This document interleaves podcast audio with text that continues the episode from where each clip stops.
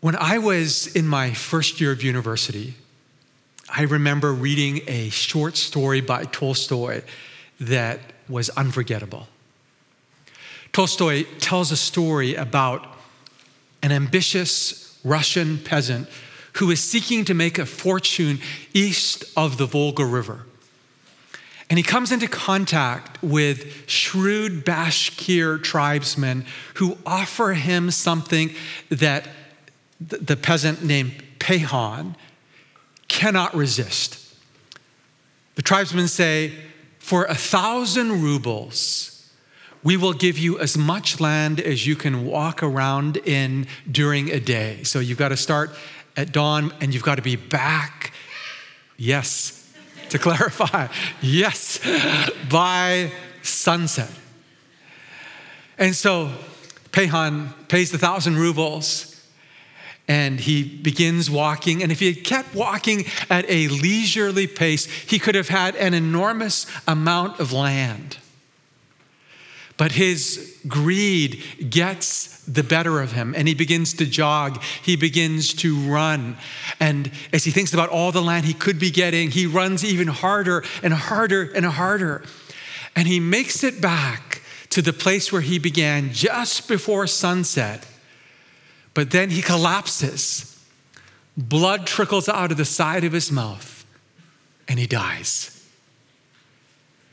And Tolstoy asks the question how much land does a man need? One of the earlier services, I thought, I need to bring woman into this phrase. So I, I got confused and I said, How much woman does a man? Different message altogether. so let me focus here since we're going online. How much land does a woman need? We could ask. Or let's use the phrase person or, or the word person. How much money does a person need? How much influence does a person need? How much fame does a person need? How many pleasurable experiences does a person need? And many people in our society would say, more, more, more. Alexander Solzhenitsyn has said the purpose of life is not the accumulation of material possessions, but the maturation of our soul. The purpose of life is not the accumulation of material possessions or anything else, whether money or fame or whatever. It is the maturation or the maturing of our soul. We're in a series on the I am statements of Jesus from the Gospel of John, and today we're going to be looking at his famous I am statement from John 15, where Jesus says, I am the true vine. Where does he say these words? He says them on the night before he is crucified on a Roman cross. He is gathered with some of his closest students in an upper room in Jerusalem, enjoying a final meal with them. They finish the meal. They make their way out of the walled city of Jerusalem. They're walking northeast through a place called the Kidron Valley. And apparently, as they're walking, they see a grapevine. And Jesus says, I am the true vine. Now, when Jesus uses the expression vine in their world, what does vine symbolize to everyone? It symbolizes to God's people, the Israelites, that the vine is the nation of Israel or the people of Israel. In this ancient, arid part of the world, the vine was considered the most valuable plant because it was able to provide a drink at a relatively low cost for people. Unlike Vancouver, where it rains a lot, in this part of the world where there would be long stretches without any rain, the vine could provide a drink that would offer nourishment and life. Israel was this vine in Psalm 80, we read that God brought a vine out of Egypt and placed it in the promised land. And Israel, as a people, was to offer, like a good vine, nourishment and life for the world. But according to the prophet Isaiah in Isaiah chapter 5, the vine of Israel didn't provide great grapes for people, mostly wild and bitter ones instead of nourishing and sweet ones. And so when Jesus says, I am the true vine, he is saying, I am the one who will fulfill Israel's call and offer nourishment and life for the world. Jesus says, I am the true vine. And then he says, My Father is the gardener. Jesus in this passage is saying, I am the true vine. We who are connected to him are the branches. And that the Father, meaning God, is the gardener. It's a very humble way to refer to God. God is a gardener, God is our helper. God is the one who serves us by pruning us so that we will bear more fruit. Then he says in verse 2 He cuts off every branch in me that bears no fruit. If we are not connected to the vine, if we are not carrying anything of the life of Jesus, Jesus says, we'll be cut off. Boy, that's a strong but loving warning if we are separated, if we don't remain connected to the vine, and we're not producing fruit over a long period of time, it's like we're a dead branch.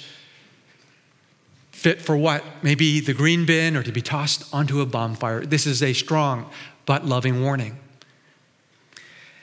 And then Jesus says later in verse 2 while every branch that does bear fruit, he prunes so that it will be even more fruitful.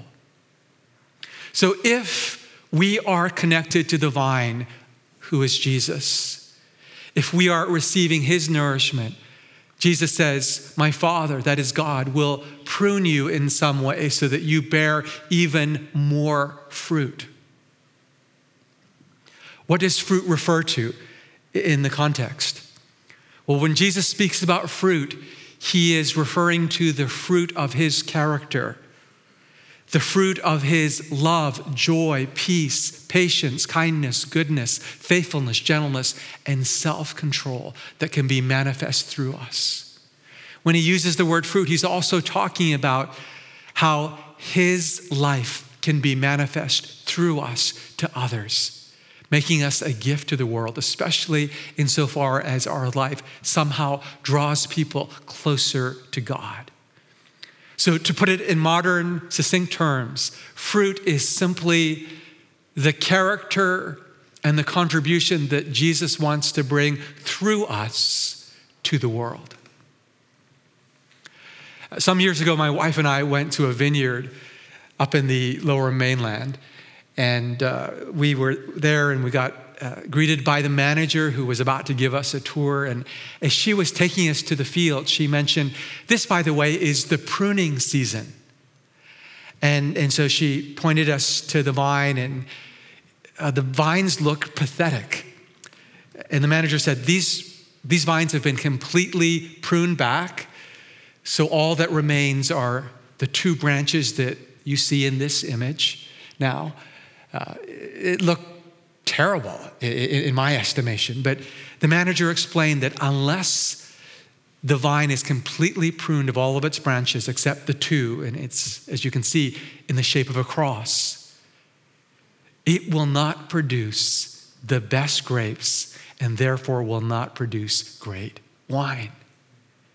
And if we want to produce the best possible grapes through our life or fruit and great wine, in a manner of speaking, we will experience pruning. And pruning uh, in the text means cleansing. It's the word, it's the Greek word kathor, kathori, which is the base for our word cathartic, cathartic, which means to cleanse or to purify or to purge. Now, how does this pruning or cleansing happen in our life? According to verse 3, Jesus says, You are already clean. So, same words, you are already kathara, you are already pruned, he says to his students, because of the word I have spoken to you. How does Jesus prune us, or how does the Father, God, prune us? He prunes us through the words of Jesus, through the scriptures, through the gospels. Jesus says in, in scripture that we are to honor our parents, but we are to place God in a more central and important place in our lives than our own parents. And so sometimes when we put God first, it seems like we hate our parents in comparison. And across the years here at 10th, from time to time, I've had conversations, usually with young adults, who have shared their struggle about their parents wanting them to pursue a particular professional vocation, but they feel that God is leading them on another path. And when they choose what they sense is God's path over their parents' path, it feels like they're being pruned in some way, that they are cutting back their natural desire to receive their parents' approval. Uh, in other situations, uh, people in our faith community have talked about how they feel that they're supposed to be with another person, as in a partner of some kind, but their parents really want them to be with someone else. Maybe not someone else in particular, but someone else of a different background or you know on a different professional track. And by saying yes to what they understand to be God's path they are experiencing a kind of pruning from the need to receive their parents' approval. Jesus also says in his great Sermon on the Mount, do not store up for yourselves treasures on earth where moth and rust destroy and where thieves break in and steal. In our modern context, he might add, where inflation can diminish the treasure but instead, store up for yourselves treasures in heaven with God where moth and rust do not destroy and where thieves do not break in and steal. For where your treasure is, there your heart will be also. And when we encounter the words of Jesus, we are pruned from perhaps a natural tendency like Pehan to make the goal of our life the accumulation of money or material possessions, which will not ultimately last. We're pruned of that value system. And instead, as Abraham was saying earlier, we want to live and give generously to things that will last forever. So we can be pruned. We can be cleansed through the words of Jesus so that we bear more fruit. And sometimes the word of Jesus comes to us not so much from scripture, but from a kind of direct impression on our hearts by the Holy Spirit. A number of years ago, when I was single, in the sense of not married, I was in a dating relationship with someone. It was going pretty well. But I really wanted God's guidance on the relationship as to whether we were to move it to the next level or not, to, to marriage or not. And as I prayed earnestly, I had this clear sense. I won't get into all the details as to how I sensed this, but it was very clear that we weren't supposed to be together. So we broke up. It was, it was lonely, at least for me, and, and initially. Uh, and there was you know, no other relationship, at least on my horizon. I felt like it was a pruning. You know, when I was in my adolescent years, just coming to know Jesus, sports were a very important part of my life. I didn't receive a direct word from Jesus here, but I sensed that it would be wiser to invest a little less time in sports. I was receiving some well meaning peer pressure from friends to invest even more time in sports. But I felt that while I shouldn't cut out sports, that it should become less of a centerpiece in my life so that there would be room for other things. As some of you know, when I was working in the corporate world, I had long, long work days, you know, from seven in the morning till 11 at night. And, you know, I didn't, I wanted to advance in the company, but I sensed God calling me to seek to become more human, to take a Sabbath, to, to try as I might to, to boundary my work and to, to serve as a volunteer in my local church. It was a kind of pruning that was happening for me. Sometimes pruning can occur through loss, through something that we lose in our life. Now, I'm not saying that if you lose, for example, your health or a loved one or a job or something else that that necessarily is the direct intervention of God. I am not saying that. Sometimes we lose something just as part of the normal course of life. And, and sometimes we don't know until years later, looking back, whether something was a, a loss in the normal course of life or something that God had pruned in our life. But even though we don't know necessarily whether something is a pruning or just a loss as life goes on, if we experience the loss of something and we have more space and we don't need to fill it right away, why not use that space as a place to receive the nourishment of Jesus? Do you know what sucker branches are? If you're a gardener, you probably know, or if you've studied gardening. A sucker branch is a branch on a plant that looks leafy and, and, and pretty good, like this one right here. This is a tomato plant. But it bears no fruit at all. And so a sucker branch sucks away nutrients from the plant that could otherwise be given to branches that actually bear tomatoes or grapes or plums or whatever. And so gardeners will cut back these sucker branches so that more of the nourishment of the plant can be directed toward producing fruit in the plant. And sometimes God will prune us, God will cleanse us, cut out things, cut back things, so that more of the nourishment of Jesus' life can be directed toward those parts of our life that can actually bear the fruit of his character, that can offer the fruit of his contribution in the world. But just because we are pruned or experience some kind of loss, it doesn't automatically mean that we will be more fruitful, that we will bear more of the fruit of Jesus' character.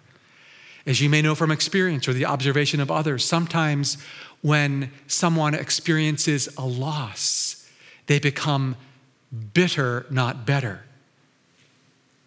Why do some people become bitter instead of better in the face of adversity or loss or some kind of cutback? That's, it's, a, it's a mystery that no one fully understands. But Jesus, in this passage, invites us to pursue a way of life that will enable us, no matter what our circumstances, to bear more of the fruit of his life and character in us. He says in verse 5, I am the vine, you are the branches. If you remain in me and I in you, you will bear much fruit. Apart from me, you can do nothing. Dallas Willard is a perceptive writer on the spiritual life. He comments on this verse and he says, Apart from Jesus, we can do nothing. Our capacity to bear the fruit of Christ's character is utterly dependent on our connection with Him. Apart from Him, we can do nothing. But then Dallas Willard says this But if we simply do nothing, we will remain apart from Him. Does that make sense? So, apart from Jesus, we can do nothing, right? We can do nothing apart from Him in terms of bearing fruit. But if we do nothing, if we're totally passive, we will remain apart from Him. And so, while fruit bearing is primarily God's work in us, we have a role. And what is that role? According to the passage, it is to remain in Jesus. Verse 4 Remain in me, Jesus says, as I also remain in you. No branch can bear fruit by itself, it must remain in the vine. Neither can you bear fruit unless you remain in me. So, our role in the fruit bearing is what? Is to simply remain in Jesus. The Greek word is the word meno, and it can be also translated abide in Jesus. The word abide in its noun form is what? Abode. And the word abode in English, in the Old English, can be a synonym for house or home. And so we could loosely translate this verse make your home in Jesus, make your abode in Jesus. In John chapter 1, we, we read about how two disciples, they're probably Andrew and John, approach Jesus and they ask him this question uh, Where are you making your home? And Jesus responds, Come and see. And so Andrew and John go and see where Jesus is staying. And the passage says, And that day, the disciples, Andrew and John, made their home with Jesus. And part of the way we abide in Jesus, remain in Jesus, is by making our home with Jesus. So, what does that mean in actuality? You know, if you make your home with someone, it probably means, it hopefully means that every once in a while you share a meal with the person or the people that you are living with. And so, one of the ways you can make your home with Jesus is, in a manner of speaking, to share a regular meal with him. When I was in my student years, I had a, a mentor named Lyle, and, and we were at the school cafeteria one day, and we had our trays, and I can't remember how it came up, but my mentor Lyle said, uh, Every day I like to spend time with Jesus in the morning, uh, praying in scripture, and I see my time with Jesus as a meal that I share with him. A meal where I'm nourished and fed through prayer, through scripture. And then he mentioned, I don't want to be sort of, you know, really rule bound by this or rigid, but I think about how I might share a meal with a person and how much time I would spend. And that becomes a guide for me in terms of how much time I spend with Jesus. And uh, this person, I wish you could meet him uh, someday, he just had a, a radiance about him, which I, I'm pretty sure came from the radiance he received from Jesus and the nourishment and the love he received from Jesus as he shared meals with Jesus, as he remained in Jesus' love. So find a way, find a rhythm in your life to be able to, in a manner of speaking, feed on Jesus in your hearts by faith, by sharing a meal with him, by spending quality time with Jesus that, that builds you up and it will certainly give Jesus life as well. You know, when you are sharing a house with someone, hopefully, you know, whether it's with your family or with friends, you serve with them in some way. You know, growing up, I, I, I, had four siblings and I did my share of chores, cutting the grass, you know, d- during, during the season where the grass was growing, uh, cooking, doing dishes when it was my turn. And uh, in our little uh, family now, we, you know, we not only live together, but we also seek to serve together. So, yesterday we had some Boy Scouts come by the house. We knew this was happening, and they dropped off 15 burlap sacks of soil for our vegetable garden. Uh, so, Joey and I were emptying the, the burlap bags, they're compostable, into our little vegetable garden. And then Joey uh, uh, was cutting the grass. I said, Joey, could you cut the grass as well while, you, while we're out here? And, uh, and, and he wasn't super happy about it, to be honest. But uh, my wife said, hey, how about service with a smile? I was, I was weeding the, the backyard. You know, when you live with people, whether they're family or roommates or whatever, uh, it's not uncommon to serve with them, and that's a good way to connect with them. It's a good way to, to be a faithful steward of you know, your home or, and your resources. And when it comes to, and again, speaking metaphorically, the house of God, because the whole world is really God's house, one of the ways that we can make our home with Jesus is by serving. And as we are in a rebuilding mode as we make our way out of the pandemic. Lots of opportunities to serve, lots of uh, needs, and lots of uh, opportunities. As Abe mentioned, uh, we would invite you to check out the volunteer volunteer fair. Volunteer fair in the lower east hall after the service, so just down the stairs here, and uh, opportunities around being a greeter, kids ministry, other areas. Uh, that's a way to make your home with Jesus as well. I was recently talking to someone in our faith community here at 10th, and, and, this person has given me permission to share part of the conversation. I don't want you to feel if you talk to me, it might go public, because I'll ask your permission first. Um, but I asked him if I could share this, and he said, fine. Um, we were talking, and he mentioned, and he's a very successful person in his professional field, that uh, at the end of his life, he would deem his life as being truly successful if his children, who are now quite young, uh, embrace a faith in Jesus and choose to continue to follow him for the rest of their lives. You know, this person in our faith community didn't mention anything about you know, some professional achievement or something along those lines. His work is important to him. But he mentioned how he wants in his own life to follow Jesus faithfully. And somehow through his life, that Jesus through his life would inspire his own kids to do the same. Now, as we, especially we who are parents, know every child, every person has a free will. So this is not something that we can actually control. But I love that intention. I love that noble desire that so pleases God. In contrast to Peyhan, I later thought, the, the central character of Tolstoy's story, How Much Land Does a Man Need? This person didn't say, I will deem my life a success if I have lots of properties here in Vancouver or vacation property somewhere else, or this much money, or this many professional achievements. No, his heart is to bring the life of Jesus to his world, especially those that are closest to him, including his own kids. What a, what a beautiful desire. Robert Fulghum, some years ago, wrote a book with a great title All I Really Need to Know I Learned in, do you know the title? Kindergarten. It's a best selling book with such a great title. All I Really Need to Know I Learned in Kindergarten. And Robert Fulghum loved to bring people together and he would uh, invite a speaker and the speaker would speak there'd be a q&a afterwards and then as a joke fulghum would turn to the speaker and say now tell us the meaning of life everyone would laugh and then go home and one time fulghum invited a monk from cyprus to speak to give the talk so the monk from cyprus gives the talk there's a Q&A afterwards. And then as a joke, Fulghum steps forward and says, now tell us the meaning of life. Everyone laughs. They get up to go home. But, but the monk says, stop, stop. I, I actually have an answer to that question. What is the meaning of life? And he pulled out his wallet um, and didn't reach for a bill, but instead he reached for a small mirror.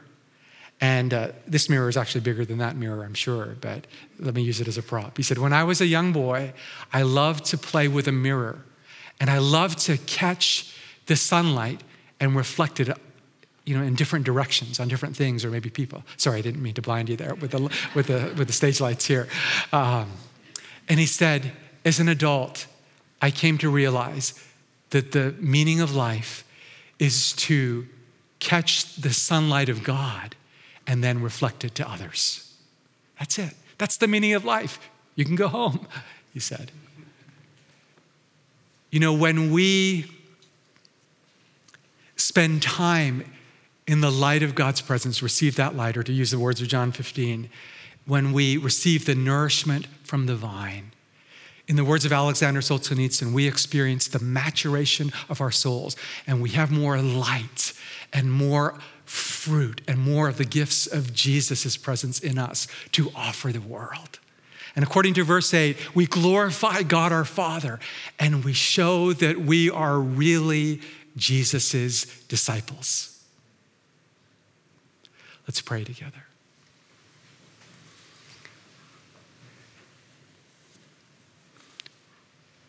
Do you want to show to your own life, to God, and humbly to others that you are a disciple of Jesus, that you really are? then perhaps in the quietness of your spirit, pray to Jesus. Say, I, I consent to your work in my life. I'm open to your work in my life. If I need to be cleansed or pruned, cleanse me, prune me. I'm open. You can pray that in your own words. If I need to be rearranged, do that.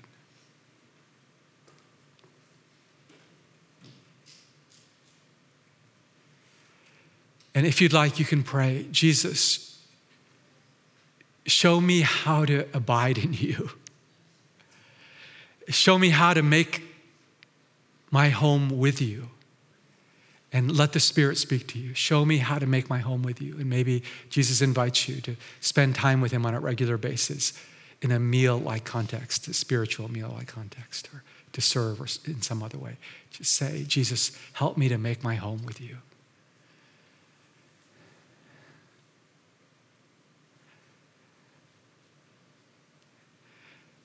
And as that happens, may you be nourished.